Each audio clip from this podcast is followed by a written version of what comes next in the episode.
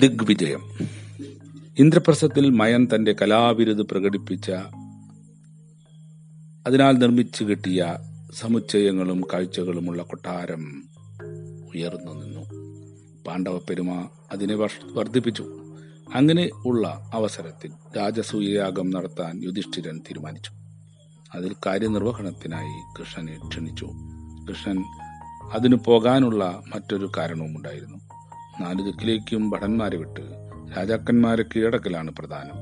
അങ്ങനെ പാണ്ഡവർക്ക് ചിലരെ കീഴടക്കേണ്ടിയിരുന്നു. അതിൽ പ്രധാനിയായിരുന്നു മഗധാധിപനായ ജരാസന്ധൻ. അയാൾ കൃഷ്ണന്റെയും ശത്രുവായിരുന്നല്ലോ. ഒരുപക്ഷെ അയാളെ പേടിച്ച് പോലെയാണല്ലോ. കടൽ തീരത്ത് ദ്വാരകയിൽ കൃഷ്ണൻ പുതിയ താവളം തേടിയത്. ദ്വാരകയുടെയും പേടി സ്വപ്നം തന്നെയായിരുന്നു ഈ ജരാസന്ധൻ.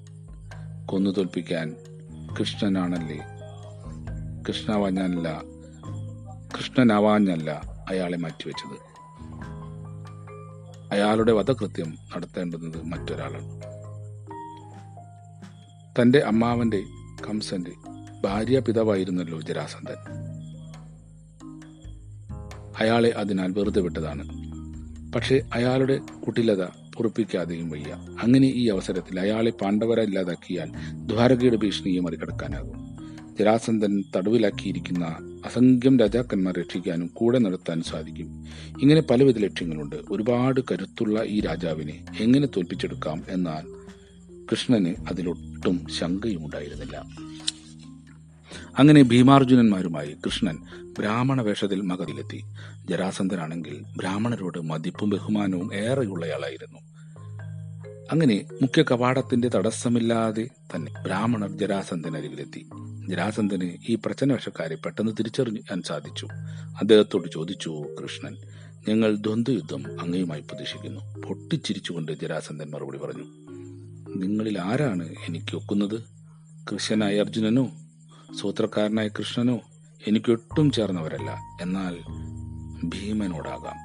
ആ ദ്വന്ദ്വയുദ്ധം ആരംഭിച്ചു. അതിശക്തരായ രണ്ട് വ്യക്തികൾ തമ്മിലുള്ള മല്ല യുദ്ധം. അതിന്റെ പിന്നീടുള്ള ഘട്ടങ്ങളിൽ ഭീമസേനൻ തളർന്നുകൊണ്ടിരുന്നു.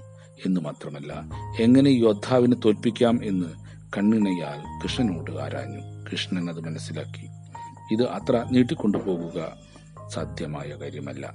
കൃഷ്ണൻ ഒരു മരയിലയടർത്തി അത് രണ്ടാക്കി പിളർത്തി നിലത്തിട്ടു. ജര എന്ന വേട സ്ത്രീ ചേർത്തു വെച്ച ഇരുദേഹങ്ങളാൽ ഉണ്ടായ ജരാസന്ധന്റെ രഹസ്യം ഭീമന്റെ ഉള്ളിൽ തെളിഞ്ഞു. ഒട്ടും ശങ്കിച്ചില്ല.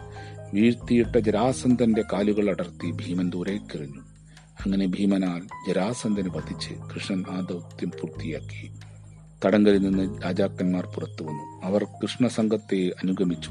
രാജസൂയത്തിന് ധനാദികൾ നൽകി. രാജസൂയം കാണാൻ വന്നവർ ഇന്ദ്രപ്രസ്ഥത്തിലെ കൊട്ടാരം കണ്ടു മയങ്ങി. കൗരവർക്ക് അതിൽ ഇച്ഛാഭംഗവും ഉണ്ടായി മഹായുദ്ധത്തിനെ തിരിവെച്ച് നിമിത്തങ്ങൾ പലതും ഇവിടെ ആരംഭിച്ചു.